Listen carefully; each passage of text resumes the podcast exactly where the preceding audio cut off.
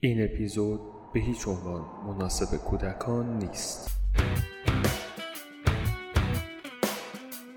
هنگامی که به پادشاهی رسید، مغها پیشگویی کردند که در دوران سلطنت او محصولات فراوان می شود و از سوی دیگر تعداد زیادی از افراد با بیرحمی تمام اعدام خواهند شد. در مورد فراوانی محصول چیزی نمی‌دانیم. اما در مورد پیشگویی اعدام ها این اتفاق افتاد. قبل از هر چیز شاه جدید اکثر خیشاوندان نزدیک خود را اعدام کرد تا مبادا در آینده دست به توطعی علیه وی بزنند. پادشاه بیرحمانه و قاطعانه در طول شانزده سال شورش هایی که در جای جای حکومت برپا شده بود را سرکوب کرد و در نهایت مصر سرزمینی که در اثر قتلها و برادرکشیها و خیانتهای دربار از فرصت استفاده کرده و از قلمرو پادشاهی اجدادش جدا شده بود را به محدوده تحت سلطه خیش برگرداند و کار ناتمام پدر و پدر بزرگ خیش را به سرانجام رساند. پس از فتح مصر دیگر هیچ شورش گسترده‌ای علیه حکومت رخ نداد. منتور مزدور یونانی که الان فرماندار بود و باگواس خاجه که در لشکرکشی به مصر بسیار محبوب شاه شده بودند به پست هایی با بالاترین اهمیت ارتقا یافتند. منتور که فرماندار کل سواحل آسیای صغیر بود موفق شد بسیاری از فرمانداران را که در جریان مشکلات اخیر علیه حکومت قیام کرده بودند تحت فرمان خود درآورد و در طی چند سال منتور و نیروهایش توانستند تمام سواحل آسیایی مدیترانه را به تسلیم و وابستگی کامل درآورند. باگواس خاجه هم با پادشاه به پایتخت بازگشت و در آنجا نقش مهمی را در اداره امور داخلی امپراتوری بر عهده گرفت. در شش سال آخر سلطنت امپراتوری توسط حکومتی نیرومند و موفق اداره می شد. پادشاه در حالی که با آرامش و خاطری آسوده از قلمرو و دربار نوشدارویی که طبیب در جام زرین برایش تهیه کرده بود را می نوشید مشغول رویا پردازی برای فتح دربار فیلیپ بود که ناگهان پادشاه در وسط تالار به زمین افتاد و در دم جان سپرد. به سرعت خبر مرگ نابهنگام پادشاهی مقتدر ستمکار و بیرحم در تمامی قلمرو در حال پخش شدن بود به جز ارشک و بیستانس تمامی پسران اردشیر سوم به همین شکل کشته شده بودند و حالا باگواس خاجه بالای جسد پادشاه نمی توانست خوشحالی خود را از مرگ اردشیر سوم پنهان کند و روی پنهان خود را به تمامی دربار نشان داد. باگاس خاجه پسر اردشیر ارشک را همچون شاهی دست نشانده بر تخت شاهی نشاند و خود زمام امور را بر دست گرفت. چون ارشک پس از دو سال سلطنت در صدد برآمد تا خود را از سلطه خاجه برهاند باگواس او را نیز هلاک کرد و تخت سلطنت را به داریوش سوم که در دوران اردشیر سوم ساتراپ ارمنستان و با خاجه دوستی قدیمی داشت و از خاندان هخامنشی بود سپرد. داریوش سوم که در هنگام جلوس تقریبا 45 سال داشت به هیچ وجه کسی نبود که در آن سن و سال بازیچه دست یک خاجه حرم واقع شود و از این رو در همان آغاز جلوس حساب خود را با خاجه تصفیه کرد و او را واداشت تا همان جام زهرالود سرنوشت را که به دیگران چشانیده بود خودش لاجرعه سر کشد و حزب خاجه قدرتمند که تا مقدونی و مصر نفوذ زیادی داشت سرآغازی بود برای پایان امپراتوری هخامنشی. بود نبود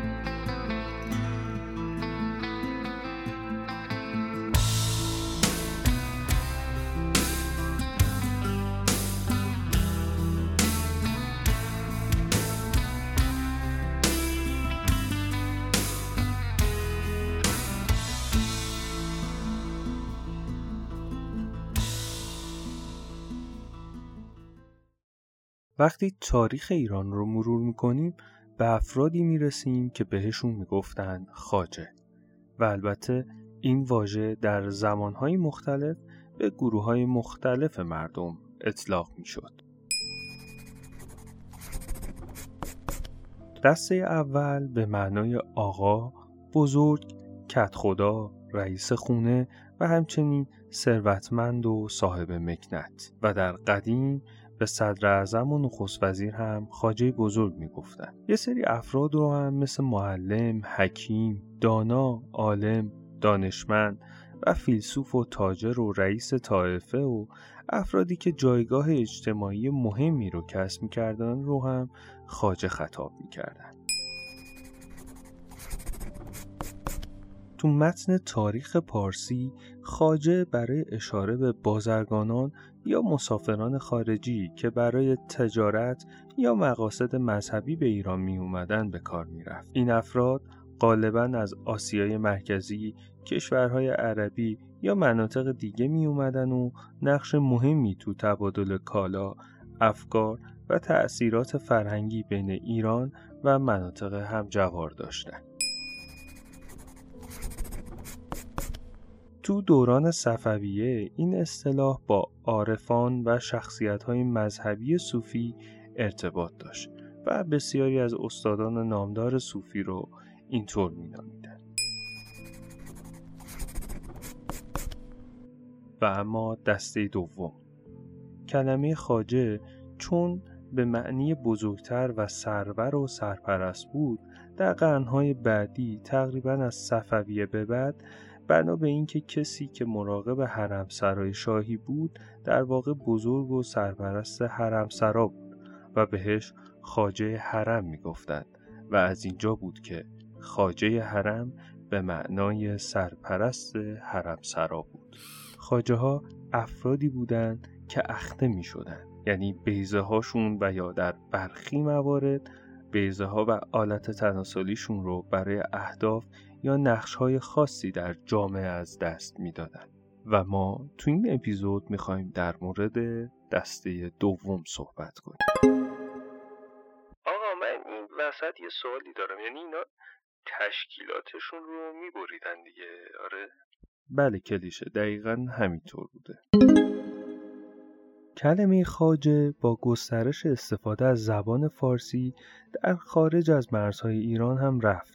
و تو هند و عثمانی و در منطقه آسیای میانه فراگیر شد.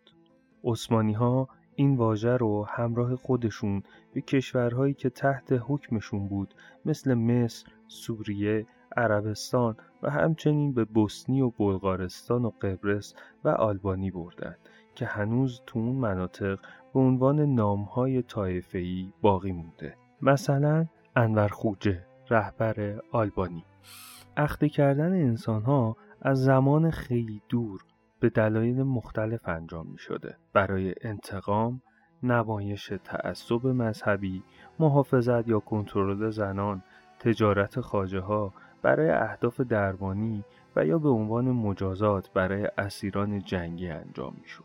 و اما در ابتدای دوران مدرن مردان برای به دست آوردن صدای سوپرانو یا به دلایل نژادی یا اصلاح نژادی اخته می شدن.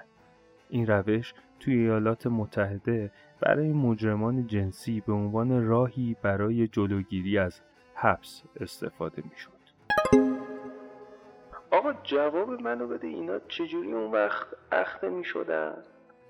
یعنی چجوری میکندن این تشکیلاتشونو کلیشه گیر دادی به کندن ها. ببین روش های مختلفی تو دوران ها و حکومت ها وجود داشته. اما در کل سه چهار تا روش رو میشه گفت.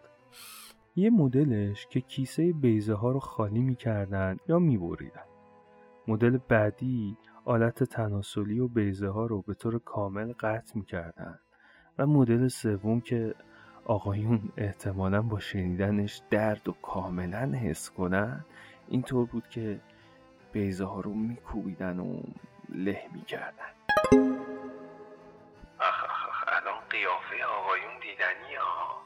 می‌تونم قشنگ تصور کنم چه شکلی دارن میشن. درده تو صورتشون معلومه. و نوع آخر اختگی اختگی شیمیایی هست.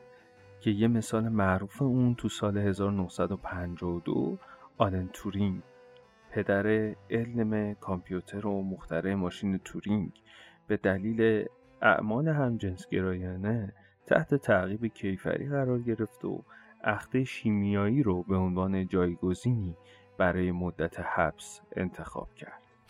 افرادی که به روش سته اول اخته می شدن و شانس می آوردن بعد از چهار تا شیش هفته بهبود پیدا می کردن. و علاوه بر تغییرات ظاهری و تغییراتی که در صداشون ایجاد می شد با مشکلات زیادی در طول عمرشون درگیر بودند.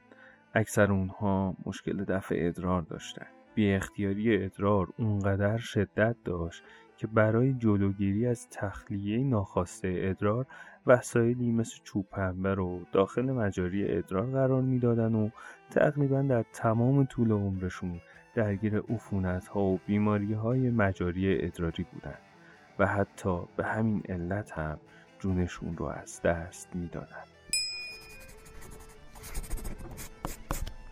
تو دوران باستان با برداشتن کامل اندام تناسلی این کارو می‌کردن که اونقدر خونریزی و عفونت زیاد بود که بعضی از ایالت ها مثل امپراتوری بیزانس به عنوان حکم اعدام این کار رو تلقی می‌کرد. و یا تو دوران خلافت بغداد یعنی آغاز قرن دهم هفت هزار خاجه سیاه و چهار هزار خاجه سفید تو کاخا بودن. تو اون دوران تو سن 8 تا 12 سالگی کیسه بیزه و آلت تناسلی پسرها رو به طور کامل قطع می‌کردن و طبق گزارش ها از هر سه پسر دو نفر کشته می‌شد. اما اونایی که جان سالم به در می بردن قیمت های بالایی داشتن. ببینم قیمت داشتن؟ یعنی این این برده ها بله متاسفانه خیلی از خاجه ها در واقع برده هایی بودند که برای مقاصد خاص اخته می شدن و چون میزان مرگ و میر بالایی داشتن قیمت بالایی هم براشون تعیین می شد. اختگی مردان ریشه تو دوران باستان داره و به دلایل مختلف تو فرهنگ های مختلف انجام می شده. اولین سوابق اون رو میشه تو بین النهرین و مصر باستان ردیابی کرد جایی که اغلب به عنوان نوعی مجازات وسیله‌ای برای کنترل اجتماعی یا برای اهداف مذهبی انجام می‌شد. خاجه ها تو چندین تمدن باستانی مثل امپراتوری بیزانس، امپراتوری روم و سلسله های چینی شهرت داشتند. اونها معمولا به عنوان خدمتکار نگهبان حرمسرا و مشاور حاکمان به کار گرفته می شدن. اعتقاد به این بود که اخته کردن مردا باعث حفظ وفاداری، کاهش تهدیدات اقواگری و تضمین اقتدار حاکمان میشه.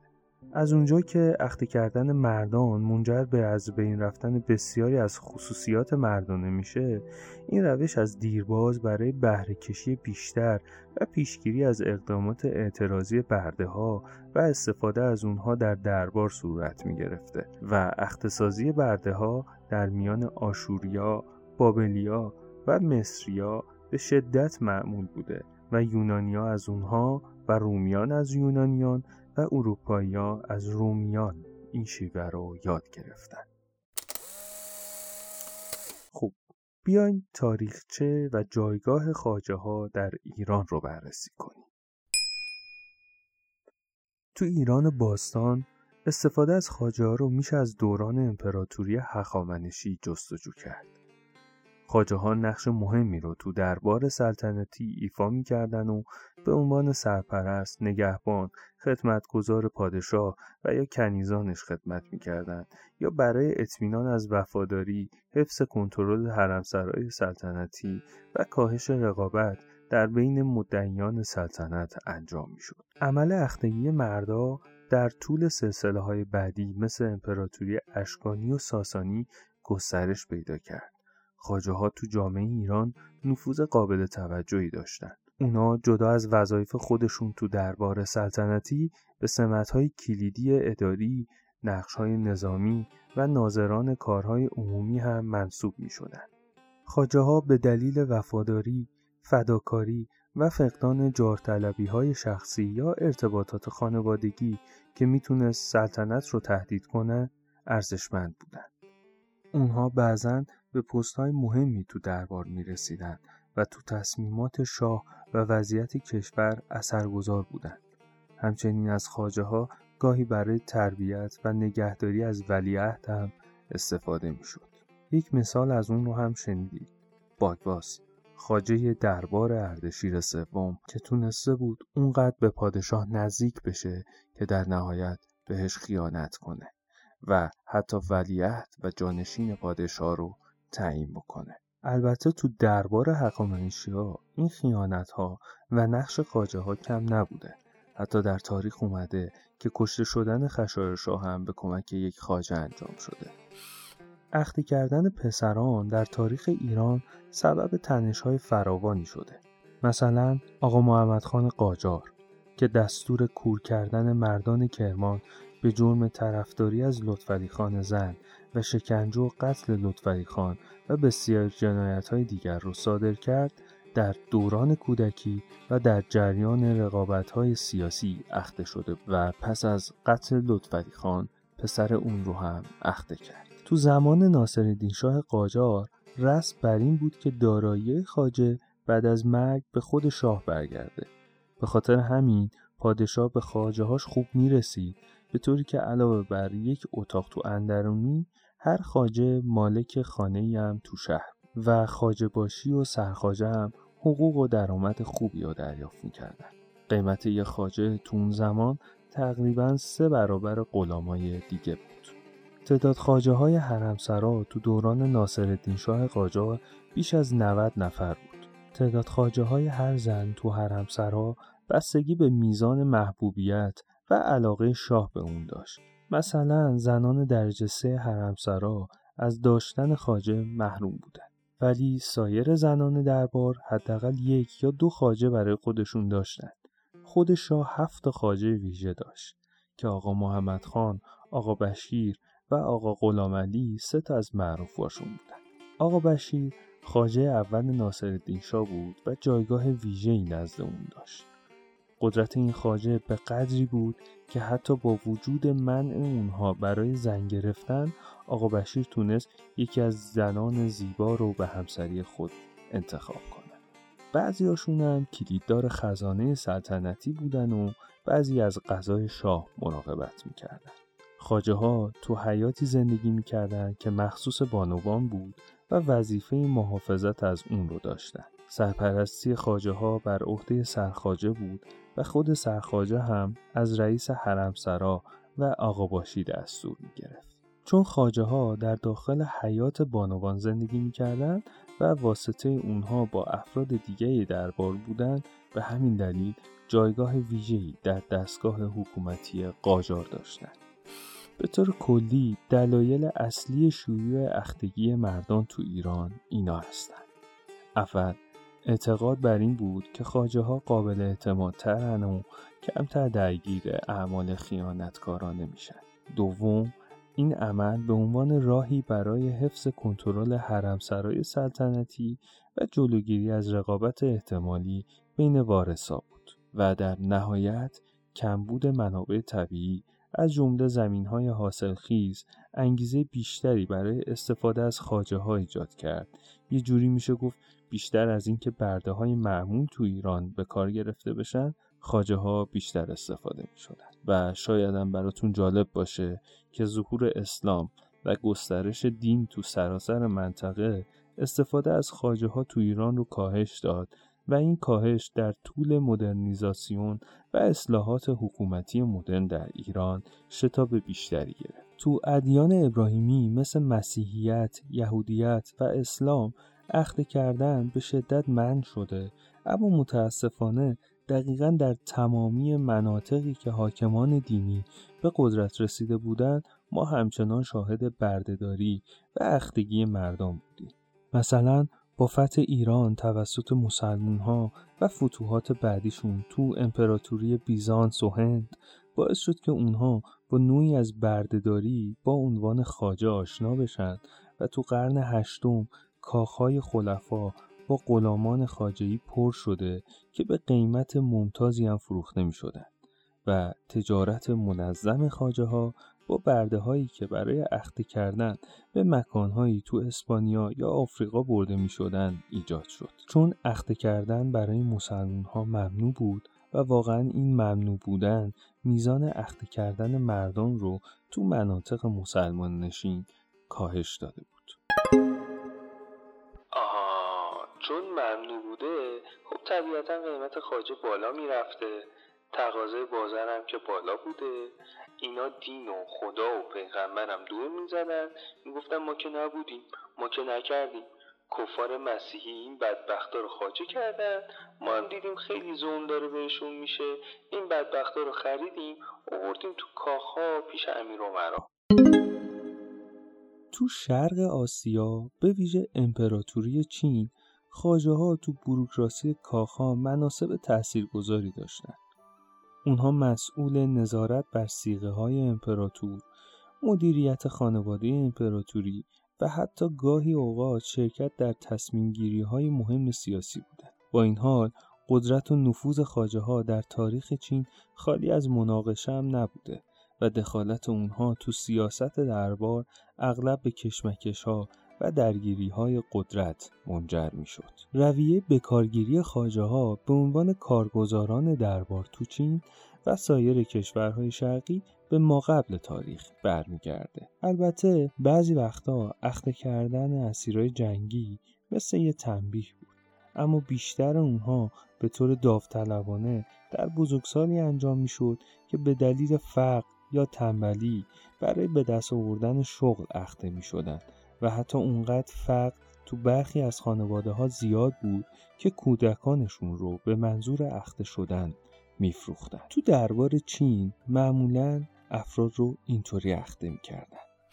افرادی که قرار بود اخته بشن روی یه نیمکت پهن دراز میکشیدن و عدم تناسلیشون با یه عامل که فقط جراح ازش مطلع بود بیهس می‌شد. دوتا دستیار پاهای فرد رو باز نگه می داشتن و دستیار سوم بازوها رو محکم می بست. جراح با یه چاقوی خمیده کیسه بیضه و آلت تناسلی رو با یه دست می گرفت و پس از گرفتن تایید از داوطلب یا والدینش اندام تناسلی رو با یه برش قطع می کرد و بعد پلاگین ساخته شده از اسپن برای جلوگیری از ایجاد تنگی به مجرای ادراری وارد می شد. زخم رو سه بار با محلول فلفل پخته می شستن و با یه تیکه کاغذ نرم و مرتوب محل رو می و فرد رو برای دو تا سه ساعت مجبور می‌کردن که راه بره و برای سه روز اون فرد اجازه نوشیدن مایه و دفع ادرار نداشت و تو روز چهارم پانسمان و پلاک رو بر می و اگر فرد قادر به ادرار بودش این عمل رو موفقیت آمیز تلقی می کردن و روند بهبودی هم تقریبا 100 روز طول می کشید. از اونجایی که احتباس ادراری یک امر شایع بود معمولا با دارو درمان می شد و جالب اینجاست اگر با دارو جواب نمی گرفتن و در صورت تداوم جراح بیمار رو کتک می‌زد. حالا چه تأثیری داشت؟ نمی‌دونم. یک سری عوارض دیگه مثل خونریزی عفونت بی اختیاری ادرار هم شایع بود. اما مرگ نادر بود که تخمین زدن حدود دو درصد. تا زمان نقاهت کامل اون پلاگین اسفند فقط برای زمان ادرار کردن برداشته می‌شد. بی اختیاری ادرار هم که شایع بود و باعث ایجاد بوی بدی تو قربانی های نگونبخت می‌شد.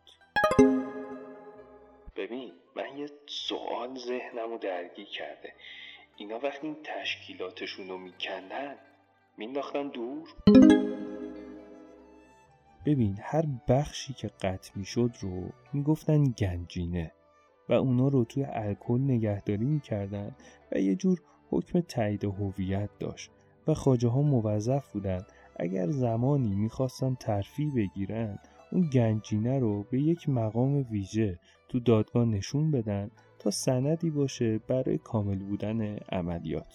و خاجه هایی که در اثر بی یا حادثه گنجینشون رو از دست داده بودن باید قرض یا اجاره می‌کردن و زمانی هم که خاجه میمرد اون رو باهاش دفن یا میسوزوندن خاجه ها تو دربار چین به 48 بخش تقسیم می شدن. مثلا برای نگهداری از باغها، حیاتها، آشپزخونه ها، اسلحه خونه ها، اساسی و غیره و هر بخش یه سرپرست داشت. بیشتر خاجه های چینی تو بزرگسالی اخته می شدن اما هایی که قبل از ده سالگی اخته می شدن کاملا پاک در نظر گرفته می شدن و به عنوان خدمتکاران شخصی مورد توجه قرار می گرفتن. همه خاجه ها حقوق منظم و همچنین اتاق و غذا دریافت می کردن. بیشتر اونها تو قصد زندگی می‌کردن تا اینکه تو سنین پیری از خدمتشون آزاد بشن.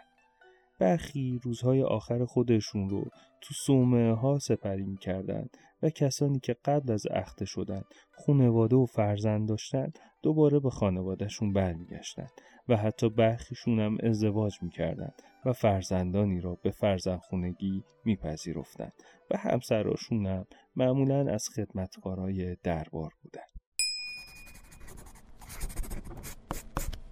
رویه به کارگیری خاجه ها به عنوان کارگزارای کاخ تو قسطنطنیه ظاهرا تو اواخر امپراتوری روم شروع شد و تو دوره بیزانس و عثمانی ادامه پیدا کرد. برخلاف چین مالکیت خاجه ها در ترکیه به کاخهای سلطنتی محدود نمی‌شد و هر شهروندی که توانایی پرداخت قیمت خرید رو داشت می‌تونست خاجه داشته باشه. بعضی از خاجه های امپراتوری عثمانی اهل روسیه یا بالکان بودند.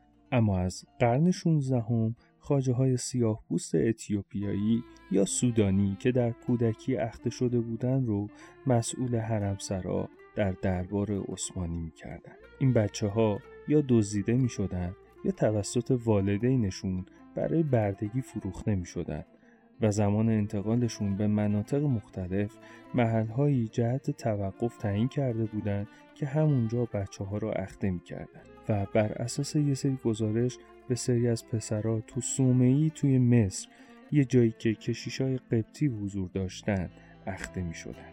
روند اخته کردنشون هم به این شکل بود که بچه رو روی صندلی نگه می داشتن آلت و کیسه بیزه رو با تناب می کشیدن و می بستن و تا حد امکان با یه تیغ جدا می کردن. خونروزی رو با روغن داغ قطع می کردن و زخم رو با اصاره موم پانسمان می کردن. تو بعضی موارد هموستاز با ماسه داغ حاصل می شد و زخم با اصاره پوست عقاقیا پانسمان می شد. گفته میشه که مرگ و میر در اون دوران بالا بوده و از هر سه نفر فقط یک نفر زنده میموند. مثل خاجه های دربار چین یه میخ به مجرای ادراری برای جلوگیری از ایجاد تنگی و چسبندگی مجرا وارد می‌شد. به دلیل نرخ بالای مرگ و میر بازمانده ها به قیمت خیلی بالایی به ترکیه یا ایران فروخته می شدن. پزشکای حرمسرا در بد و ورود خاجه ها اونها رو بازرسی می‌کردن تا مطمئن بشن هم آلت تناسلی و هم بیزه ها برداشته شده جالب این که هر چند سال یه بارم این کار تکرار می‌کردن تا مطمئن بشن مشکلی پیش نیامده براشون خاجه ها در پایین ترین رتبه وارد خدمت دربار می شدن و درجات مبتدی، متوسط و عالی رو پشت سر می قوانین رفتاری سختگیرانه‌ای برای سنف خاجه ها اجرا می شد. برخی به یادگیری و ادبیات می پرداختند و به عنوان مربی برای فرزندان سلطنتی خدمت می کردند و بعضیاشون هم به درجات عالی اداری ارتقا پیدا می کردند. تا الان در مورد افرادی صحبت کردیم که در اثر جنگ، فقر، دزدیده شدن یا عوامل این چنینی خاجه شدن اما بیاین با یه فرقه مذهبی آشنا بشیم فرقه اسکوپزی که به اونها کبوترهای سفیدم میگن فرقه مسیحی بودن که اعضای مذکر اون برای رسیدن به ایدئال تقدس خودشون رو اخته می‌کردن منشأ اونها تو قرن 18 تو بخش بزرگی از روسیه و رومانی بود. اونها بر این باور بودند که ظهور مسیح تنها زمانی رخ میده که تعداد اسکوپزی ها به عدد آخر و زمانی 144 هزار نفر برسه و در این راستا خیلی تبلیغات پرشوری تو مناطق خودشون داشتن و حتی برای رسیدن به این عدد از کودکان گرفته تا زندانیان رو هم اخته می‌کردن و طبق آمار خیلی از اونها زیر ده سال اخته شده بودند. در واقع سرکوب میل جنسی برای رسیدن به ایدئال تقدس یکی از اصلی ترین ارکان این فرقه بود. تا جایی که زنان هم برای رسیدن به این ایدئال سینه ها و اندام تناسلیشون رو مسلح می‌کردن و از ابزارهایی مثل یک میله آهنی داغ، شیشه، تیغ و یا چاقو برای اخته کردن استفاده می‌کردن. و در نهایت بسیاری از اسکوپسی ها به سیبری تبعید شدند و اونجا شهرک سازی کردند و تا اواخر سال 1927 به انجام اخت ادامه دادند تا اینکه سال 1962 آخرین عضو این فرقه هم مرد همونطور که گفتم عمل اخته کردن از دوران باستان اتفاق می افتاد.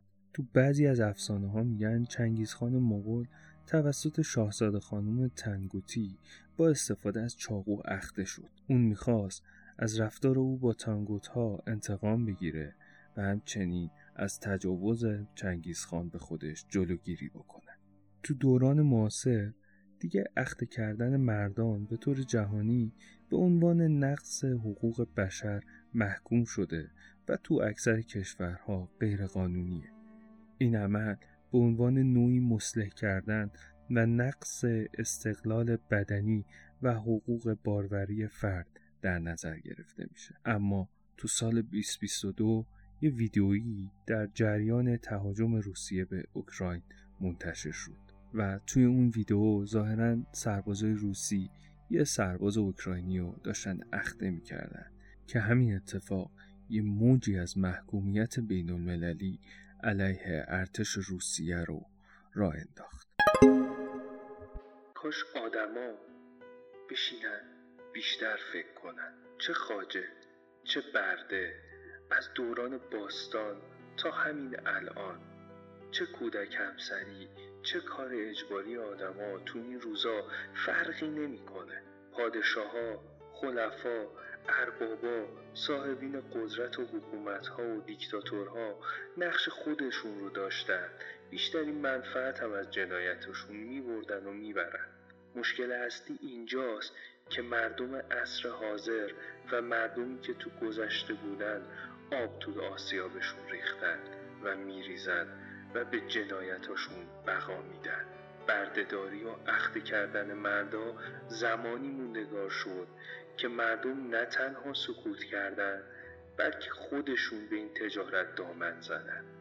و اونقدر این اتفاق براشون عادی و معمول شد که دیدیم یه سریاشون داوطلبانه به مرگ و بندگی و قطع عضو و خاجگی تن می‌دادند از طرفی جهل و عدم آگاهی مردم جوامع مختلف از رویدادها و اعتقادات و حقایق باعث شکگیری فرقه هایی مثل اسکوپزی شد که برای رسیدن به یه هدف در ظاهر والا و مقدس دست به پسترین و بدترین جنایت ها زدن و می‌زدن. سربازایی که کورکورانه در راستای بقای قدرت حاکماشون دست به اسلحه می‌زنن و جنایت می‌کنن همین مردمان عادی هستند که جوامع رو شکل میدن. و متاسفانه ذره ای فکر نمی کنند که چرا چرا باید بکشند یا کشتشند برای شیاطینی که با استفاده از زنجیر جهل و تعصب اونها رو به بردگی گرفته. اینجاست که باید بگیم حماقت نوع بشر انتها نداره.